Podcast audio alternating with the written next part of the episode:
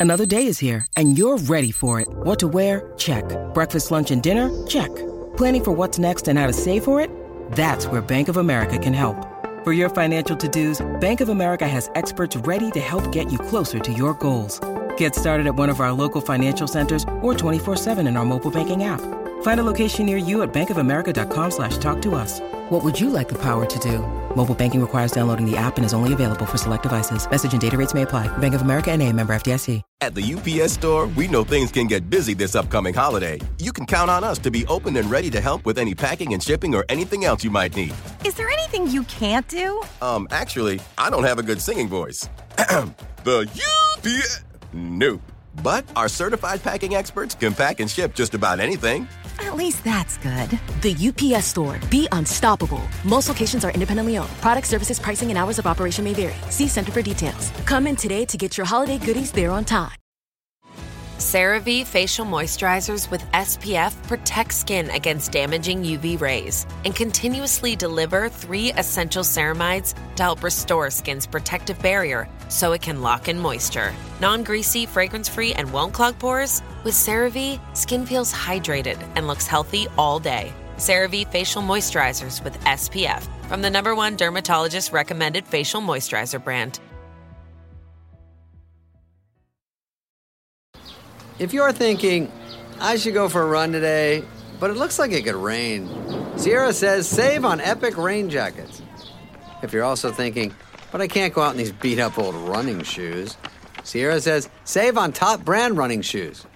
And if you're still thinking, but I'm also busy performing brain surgery, well, then we say, you really should have led with that. Sierra, let's get moving to your local store, like now. Go! This is the Olive Magazine podcast, a weekly slice of food and drink chat brought to you by the team behind Olive Magazine. I'm Janine, Olive's food director and podcast host, and this is episode 178. This week, Deputy Food Editor Adam talks to author and head of the Sourdough School, Vanessa Kimbell. Vanessa is an expert on sourdough bread and baking, and she talks this week to Adam all about gut health and sourdough and how the two are interlinked.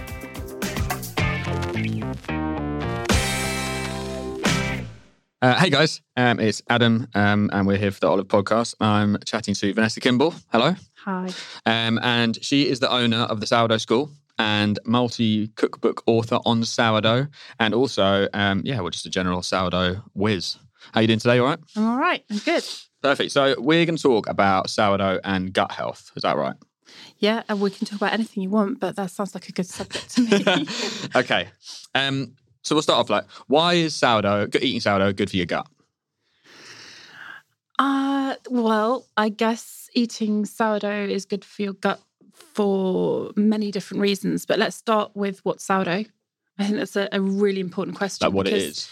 Yeah. Mhm. Uh, sourdough itself isn't necessarily good for the gut. Mhm. I think that is something that is a very simplistic view. Mm-hmm. What you have to look at is what kind of sourdough. And the question is, is it good for the gut? We're still researching into that. Mhm. When you look at the studies that involve animal studies, so rats, who are obviously very lucky and who've got to eat sourdough, Yeah. it has had an effect on their biome. Has it had an effect on humans yet? Not the a positive effect that we actually know about. And that's one of the reasons I'm doing my research and studying it because I'm not feeding rats, I'm feeding actual real Humans, humans. yeah. And I will let you know. So it's an ongoing study. Is that thing? You're Yeah. not fully like we're not fully definitive. No, but I think what you have to look at is that when you add all those studies together, whether they're in vitro, which is in a test tube, Yeah. or then or then you look at the animal studies, and then you look at the correlating studies to do with whole grain, Mhm. diversity, Mhm. multigrain, and you look at all the full picture. Theoretically, my hypothesis is absolutely, it's definitely good for the gut microbiome Yeah. because of what sourdough does and Mhm. how it behaves, it has two or three things that it does that should, in theory, improve the gut microbiome. hmm But that's what my studies are. Yeah. So what are those three things in theory then? Well, the first thing is is that very long, slow fermentation with the lactic acid bacteria and the wild yeast produced acid, hmm and the acidification um, degrades the gluten. Mhm. It doesn't completely get rid of it, but it Mhm. reduces the gluten load. And at the same time that that's happening, you get uh, increased bioavailability of key nutrients. So more more bioavailability of minerals, more bioavailability. more bioavailability of um, vitamins, almost all of them except vitamin A. That doesn't improve. Mhm. And more bioavailability of some of the fibers, in particular the polyphenols. And they are the things that the gut microbes hmm in they're, they're the microbes in your gut actually feed off Mhm. and that's what they uh, need to produce the short chain fatty acids that they uh, is associated with a lot of health benefits Yes. So basically, would it be fair to say that the fermentation of the bread before you eat it is almost pre-digesting it, so you, it doesn't Yeah. hit your stomach in its raw, like eating a raw wheat berry. It, you, it's sort of been opened up and it's sort of been cracked, so so to speak, so that you can actually you start getting at all the good bits straight away. absolutely it's unlocking the nutrients Yeah. so your guts microbes when they get it are able to access a lot more of it so for example you get more up to 80% more bioavailability of the minerals Mhm. that's amazing Mm. I mean, think about it. You'd have to eat so much more food to get that that amount of minerals. And the same with the polyphenols. So you can get in vitro up to 40% more bioavailability of them. That's incredible. Over a lifetime, Yeah. That's going to make a difference. I'm absolutely certain of it. At the moment, I'm busy trying to prove that as Mhm. part of the research. So it's it's great having all of these lovely studies that have been done in a laboratory. Yeah. But what about real actual humans? Yeah. Okay. So that's, that's the that's the real the real test. So how do you go about like doing that? Really, is it is it like you know, is it through like stool samples that kind of thing, or is it like No. health benefits and how you feel, or like, I mean, Uh, it's quite a long process because you have to put a research study together Yeah. and then you have to pull all the papers that you've been reading together. And I've been studying for over a decade now. Um, and I was teaching up until very recently the RCGP accredited course, Mhm. which is in nutrition and digestibility of health. That is the Royal College of General Practitioners accredited course. Mhm. And you have to pull all the studies together and you have to write your hypothesis out. And after a long time, I've gone back to university. And then you have to ask an ethical committee if you're allowed to do it. But, like that seems crazy. Surely you're looking at something that's going to benefit people. Of course, it's, uh, it's like, No, but you just have to go through no, the hoops. you have to it? go through the pain of Yeah, the right. academic side. And then you actually gather a group of people together and you have a control group. Mhm. And then you have several other groups and they all get to eat different kinds of bread. Yeah. And then here comes the ick factor, sorry. Then they have to um, give me samples, Yep. or not me personally, Yeah, but yeah. they have to uh, do samples of, of, of their poo. Poo. Yeah. Um, I, and I always have to sort of joke, I say, do you have any poo? Yeah. because it, there's always a giggle factor with it. But in all seriousness, each and every one of us has over 100 trillion microbes in our gut. hmm And the gut microbiome is so important. And I want to come back to why it's important in Mhm. a minute. And then what we're going to be looking at is the difference between yeasted bread hmm and sourdough. And we're very particularly going to be looking at any changes in what we call positive microbes. They're called psychobiotics, and they're the good guys. Mhm. And I'm hoping that the increase in bioavailability of the uh, nutrients is going to increase the beneficial microbes.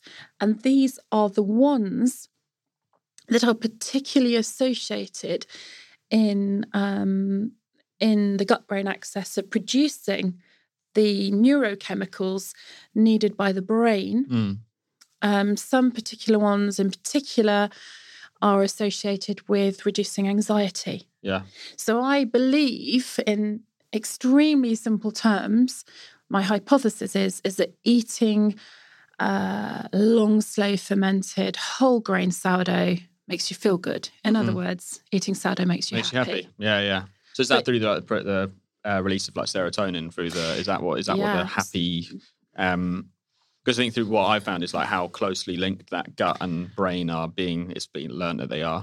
Um, Absolutely. So if we go all the way back to the gut microbiome and what it is, because some people may not, who are listening to this, Mm-hmm. Yeah. may not actually know what the gut microbiome is. mhm.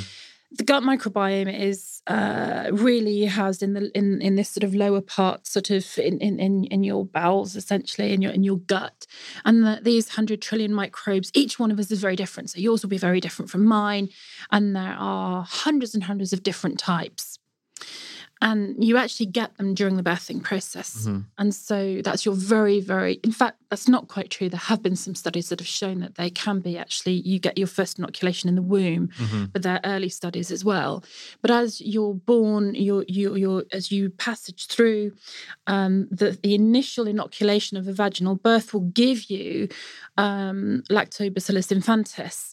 And that actually then, you as a woman, you breastfeed your child, and inside that breast milk are oligosaccharides. There are many, many different things within the breast milk that are there not to feed the baby, Mhm. which scientists were like, whoa, Yeah, yeah. what are these What's things? benefit? They were actually to feed the microbes. And that in the first three years of life, babies crawl around shoving anything in their Mhm, mouth. mhm.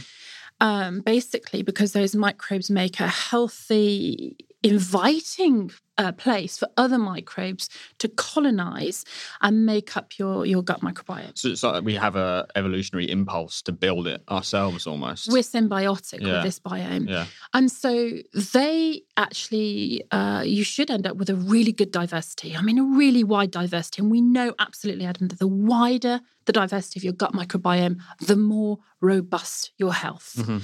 Ga-ding, ding, ding. If you've got like a nine and a half out of 10 or a 10 out of 10, you're the kind of person that's going to hit a century if you don't get knocked over by a bus because Yeah, it's yeah. really, really good for you. Yeah. Okay. Me, I had less than 1% diversity. So Yeah. we'll come back Because that's that. Uh, also one of the things I know that you've had like a, a particular journey with your microbiome. So that'll be an interesting thing to cover, but we'll, we'll come on to that later. It's all, yeah, no. Yeah, yeah. so your bio, your gut microbes then metabolize your vitamins, Mhm. um, and they make these short chain fatty acids. Now, one of the reasons it's so important to look after your gut is that they look after the lining of your gut. And so, if you have a compromised gut microbiome and you've reduced your diversity through many lifestyle factors, it could be medicine, Mhm. certain antibiotics will reduce your diversity, lifestyle, stress, medicines. Uh, Or like what food you're eating if you're yeah, eating like I mean, if just you're fatty yeah, fried food. if you're like eating a, a terrible diet, a restrictive diet, Yeah. very bad. And also, you may not have actually got an initial inoculation. You could have been born by cesarean. I'm not Mhm. saying that any one of these things is cata- ca- catastrophic, yeah. but you add this up, and what we're getting is massive reduced gut microbi- Mm-hmm. microbial diversity to the point at which some scientists are worrying about what we call extinction level. Because if you look at, say, for example, there was a story recently um, on the Hadza tribe in Tanzania. Mhm. Um, Tim Spector, the head of epidemiology at King's College London, went out and he looked and, and actually we can see that the average person in the West has only got about 50% of the diversity of, say, for example, a hunter gatherer tribe. So we are now fourth generation antibiotic children from the 1940s with Yeah. industrialized food and medicine and all of those things we just discussed. So if you have got a compromised gut microbiome, then you are losing your army that actually help to protect and look after the lining of your gut. Mhm. I want you to imagine that lining is a little bit like slime. It's a terrible Yes, thing to say. You've got a yes. tube. It's a bit. bleh, Yeah. Sorry. The So inner workings of the body tends to be a bit yeah, there. no, it's, it's ick factor, but Mm. it's fascinating. Yeah, yeah. Ick factor. So if you've got a compromise in that lining, that Mhm. is the barrier between you and your food, Mhm. your insides and the outside world. So you'll get um, what's called gut dysbiosis. Now, gut dysbiosis, for want of a better term, is what used to be called leaky gut, which is a Mm. horrible term. Yeah, that is not a nice term. yeah. I don't like that term at all. I'd rather have gut dysbiosis if I was going Yeah, yeah. much much nicer. Yeah. Um, it's like a graze, and these tight junctions um, Mhm. get compromised, and so your food, your lunch, gets through, and your immune system goes, "Oh, there's an invader," Mm. and it, it, it might be your tuna sandwich, Mm. and the protein in that is gluten. And so your body starts having an, an immune reaction and it starts attacking proteins that are essentially your lunch. Mm. And what happens, you get this immune reaction to gluten. And people say, Do you know what? I don't feel very well when I eat gluten. I feel yeah. tired. I don't feel very good. Mhm. So that's one of the things. Now, the other thing that happens as well, of course, is people who have a compromised gut also end up with with IBS. It's terribly common. Twenty percent of us get it. Yeah. Myself included. I've had these. I've had all of these, so I'm quite familiar. That's the thing. with, You're not you're not talking from an aloof sort of standpoint. You're like you've actually lived and breathed it. Yeah, you? it's not. It's not nice, and it's com- you know you sit there and you're uncomfortable. You want to eat a sandwich for God's sakes because it's so good. Yeah, I mean, yeah. who doesn't love a sandwich? And suddenly you look like you're six months pregnant and Mhm. you've got wind and you empty the room. Yeah, yeah, yeah, yeah. We've all like- been there. this is not a nice way of feeling. So again, the sourdough long slow fermentation actually gobbles up these things called um, as they're FODMAPs, fermented oligosaccharides, disaccharides, monosaccharides, and polyols, which are the sugars that send people with IBS doulale. Yeah. So the fermentation does the you were talking about why does it benefit right to that very first question Yeah, yeah. reduces the gluten hmm gobbles up the FODMAPs, Mhm. um, so that actually helps people with IBS. And that breakdown of that gluten helps to break down the gluten proteins, which then your immune system doesn't recognize it because it's Yeah. been acidified. And it goes, "Hmm, you're okay, you Yeah, can go you can straight come through. through. Yeah, yeah. So often, often what's happened is that for 20 years, people have come to me and said, I can eat sourdough. Why can I eat sourdough? But not other bread. hmm I digest sourdough easily. I feel better on sourdough. Why? Well, what's happening is you are A, reducing the inflammatory through reducing the gluten load. Mhm. Okay. B, you are reducing the FODMAPs, which stops you from getting that gassy, horrible feeling. Um, I can't remember I was doing one, two, three, or A, B, C, but here we go. And then C and three. Okay, C. and C, you are actually increasing the nutrients to the good guys in your gut. hmm That's amazing. Yeah. I mean, if that's not kind of the coolest thing in the world ever, hmm and what's even more amazing is it's bloody free. Yeah. I mean, free. The microbes are on your hands right now. Yeah. If you hold your hands out, those microbes on your hands, yeah, Yeah. those, they're there. You don't have to got- pay for this, you just have to catch them. Yeah, yeah. And Just got to catch after them and put them into flour and put them in a little jar. It's just flour and water Yeah. and time hmm and a bit of understanding. Yeah. It's a gift. And we're symbiotic with these microbes from the moment that we're born. hmm Same microbes that you find in the sourdough pot. If you start looking at the way the planet works, you've got the microbes in the soil that make it up onto the plant. The, some of those microbes are actually in the flour as well as on your hands and those wild yeast. And then you put it in a pot with some water and it looks like goop. Yeah. So then it's, it starts you know to it, it's grow. bubbling. And, Yeah, and yeah. You, you become one of my favourite bakers, and it possibly, I, mean, I think probably one of the best bakers in the world is a guy called Richard Hart. He has Mhm. Hag, Hag, Hart Bakery in uh, Copenhagen. Yeah. And I remember this incredible phrase that he used that just really described it in a nutshell. And that is if you are a sourdough baker, you are a microbial farmer. Yeah.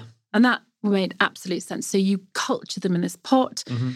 You inoculate your your um your flour and your Mhm. water, and and and here is is is what happens after you bake it. Yeah. go. Well, I think uh, one thing I always found being a baker was like you don't really have any con- that much control. You sort of are just guiding it. You're not really in fully control of the process. You know, you just kind of let it bubble, and then you sort of learn when to do certain things. But really, it's like a life unto itself. You know, and it or you can know how to make it happier and how to like d- control it. But at the end of the day, it's it's going to do what it, it sort of It is wild. it is wild. Wild yeast. Yeah. Mm. Yeah.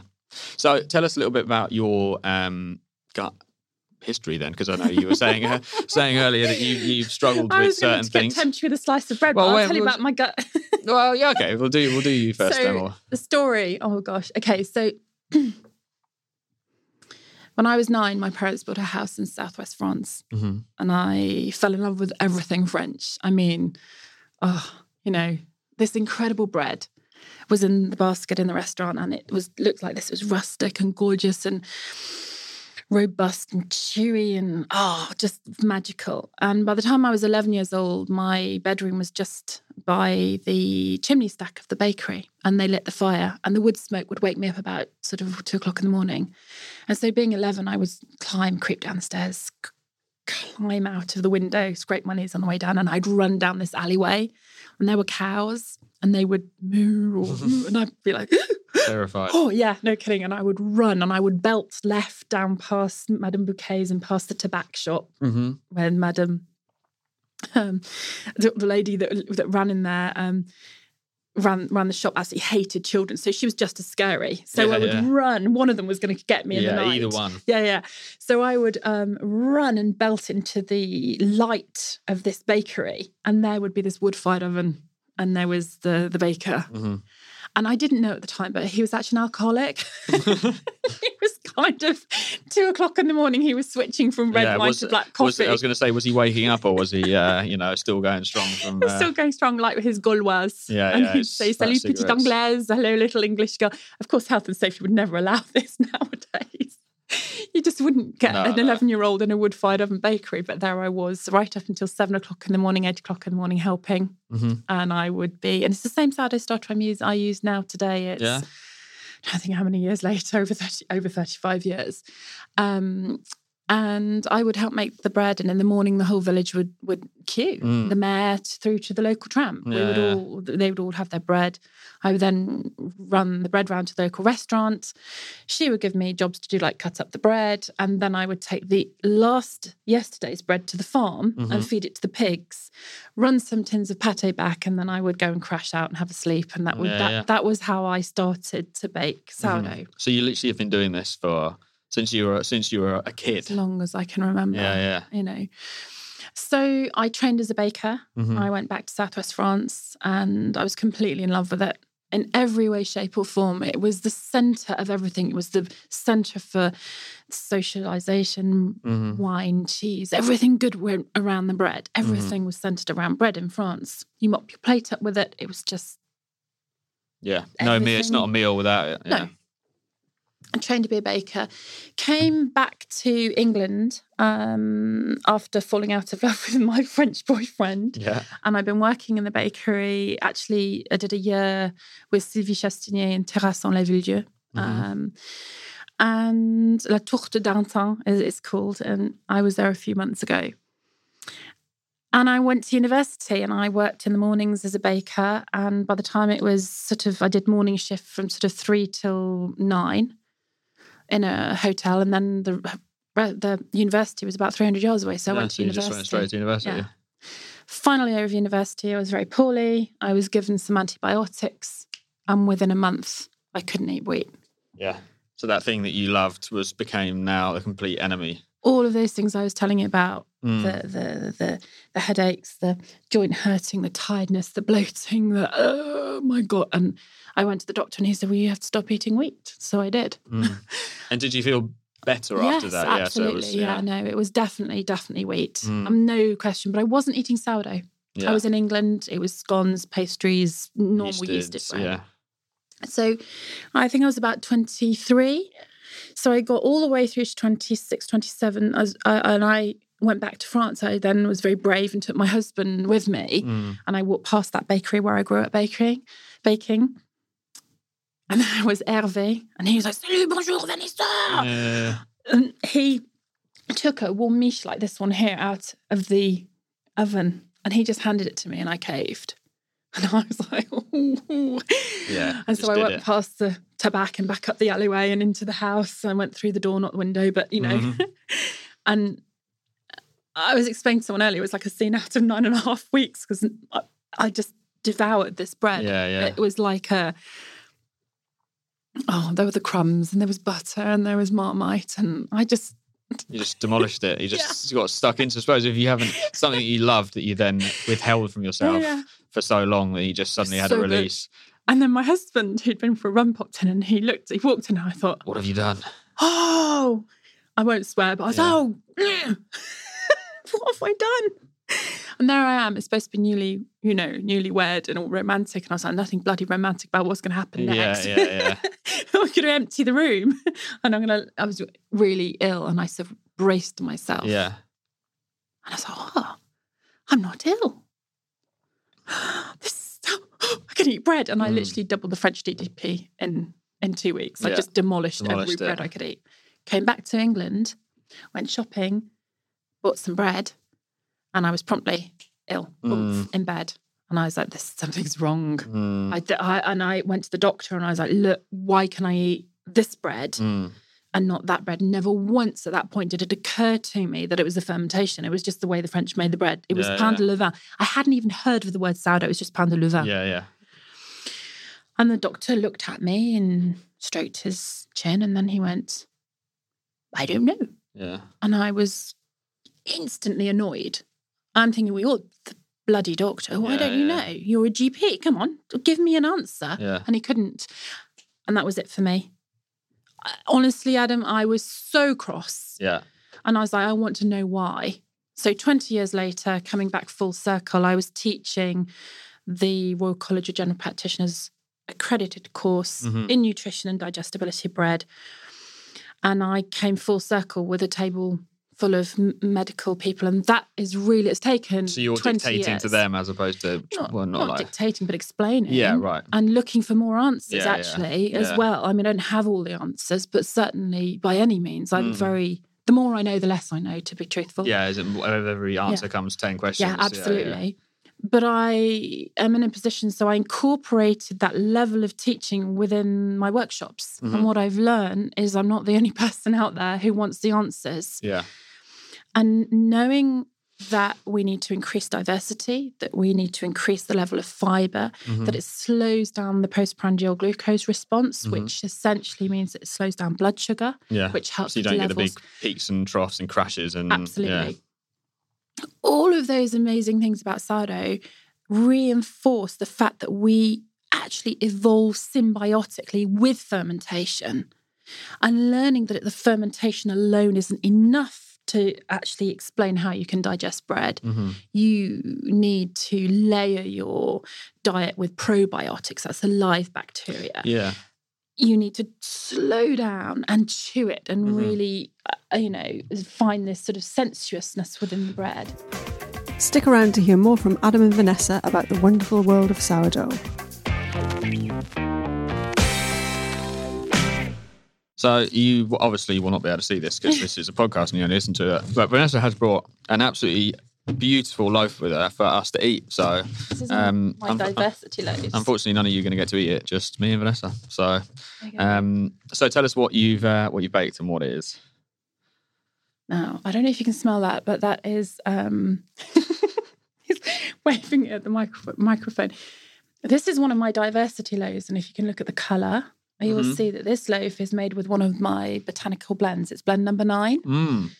And so this has got um, about 15 different ingredients. Fifteen, which is actually a lot for sourdough because most people would, you know, the, the, the flour, water, salt, and truest. Ah, how do you define flour, Adam? Um, yeah, well, I suppose I don't know. I wouldn't be able to. It's it's the powdered form of a wheat berry.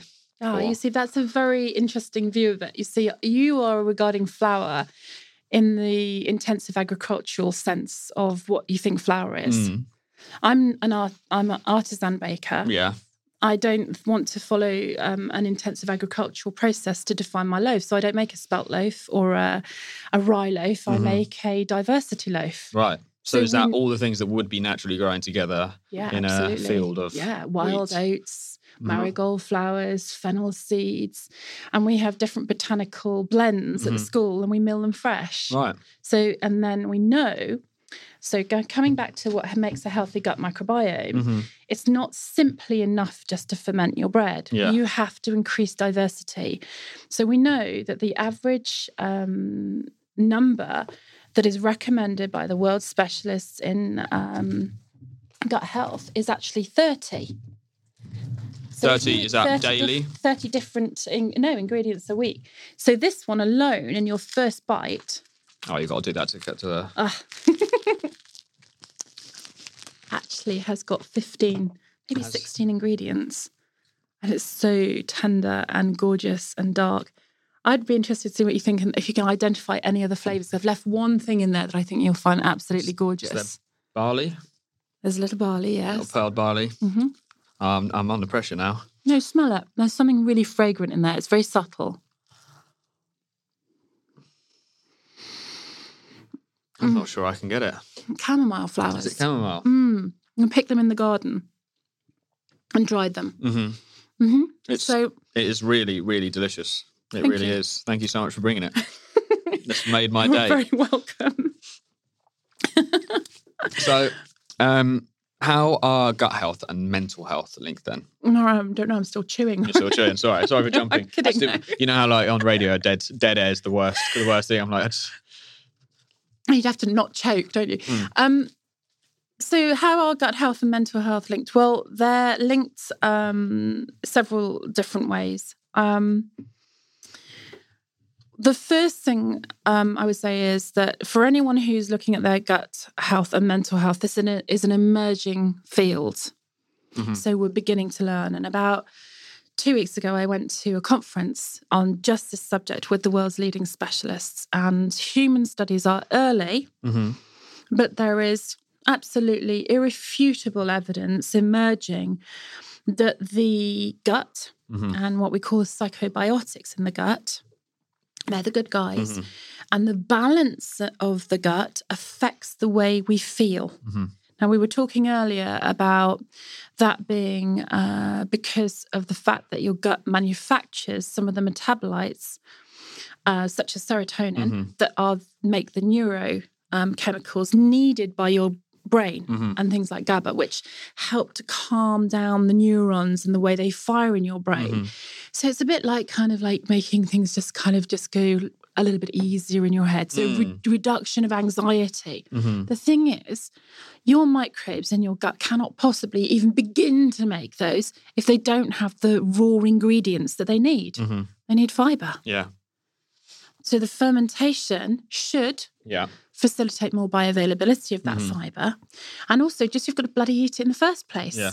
You've got to nourish those microbes because they look after you. Now, the second thing, just from sourdough alone, is we were talking about controlling blood sugars. We were Mhm. talking about postprandial glucose response, and you can see I've been monitoring my glucose response all day on a Yeah. on a on a. Uh, I've been doing this for part of my own studies. And what we find with sourdough is it keeps you level. Now, the thing with if you go all over the place with your blood sugar, then as your blood sugars drop, what happens to you, Adam? Do you, you are you cool when you're hungry? no. What happens? As as anyone who knows me, I'd be miserable and uh, grumpy. you I think. to angry man, right? Yeah, I Hangry. do, I Right. do. Okay. Your cortisol levels Mhm. lift, and as your cortisol levels, stress levels come up. We know from studies that high levels of cortisol, cortisol, sorry, sorry, we know from studies that high levels of cortisol reduce bifidobacterium. Hmm. So even I So think you're actually being stressed. You are literally damaging your microbiome. you're reducing your your gut's ability to make the chemicals that calm your brain down. So there are two things there with sourdough. The first thing, very simply, is that the acidification creates higher levels of resistant starch, as we were talking about. And, and the whole grain kind of slows it all down. You can already, I mean, it fills you up. Mhm. So you keep that. But also, oh my God, getting your hands in the dough. I mean, it's, you must know this. It's Yeah. so magical. Yeah, yeah. I, I, I do it as much as possible. I only, I only get a chance to do it once a week, but whenever I do it, it's a very, um, yeah, I just love the whole process from start to finish. So I don't like the term to be mindful to meditate. I don't meditate. hmm I'm actually a practicing Buddhist, but I don't really get much time. I'm a very bad Buddhist, but I Mhm. do get time to be in the moment. Yeah. And that action of making the bread, of weighing the flour out, that rhythm of, and rhythm, it is a rhythm. Mm. And it's that connection between your hands, your heart, your mind, and coming away from the science bit. There's this incredible sense of connection to the soil, Mhm. the microbes around us, the microbes. We, we, we, we've lost this ability to connect. And I think that connection are- is, are the microbes. Mm. And and there's that direct connection between the soil connecting to the farmer, where you all the all for me the garden, picking things from the garden and, Mm. and making the diversity and the botanical blends. Mhm. Your hands, where the microbes are actually part of what you're creating, Mhm. the microbial community in your gut and your mind. And if that doesn't tell you that we are intrinsically linked to the biosphere that we are living in, Mhm. if that tells us that we are part of a magical microbial world and that the health and wellness of the planet and the soil and the people in it and the way in which we feel, Adam, about our world is connected to what we eat. Yeah. That'll blow your brains out. Yeah. I just think we have to just think about the way we feel. Yeah. And that's why the intense interest in the relationship between fermentation and mental health. Mhm. Because I think that as our biomes are changing, and I see massive, huge levels, increased levels of anxiety, Mm. of depression, Yeah. if our bread, which is wheat, is for some people, especially in the lower economic scale, up to Mm. 40% of the calories for the yeah. day, Yeah. Yeah. this white industrial bread is maybe damaging us socially hmm on us on, on the way we feel as well as, as, As well, well as, as physically, physically, yeah. and it damages our interaction Mm. with each other and our planet so we have to it's more than just bread it's more than just fermentation. I think who we are is related to to this symbiotic relationship with our gut that we're really only just beginning to understand. Mhm. and we have to go back to uh, look at how we evolved. We didn't evolve i can assure you that ancient man neolithic man wasn't going out picking just spelt grains he wasn't going "Mm, spelt yes Mm, eating them no, off no, the, no." off No, no, no. There was this creation where he looked down at his feet and he saw wild oregano, he saw rose hips, uh, wild oats, rye. Mm. I mean, he didn't go around picking one. Oh my God, they ate everything they could possibly Yeah, eat. yeah. Diversity.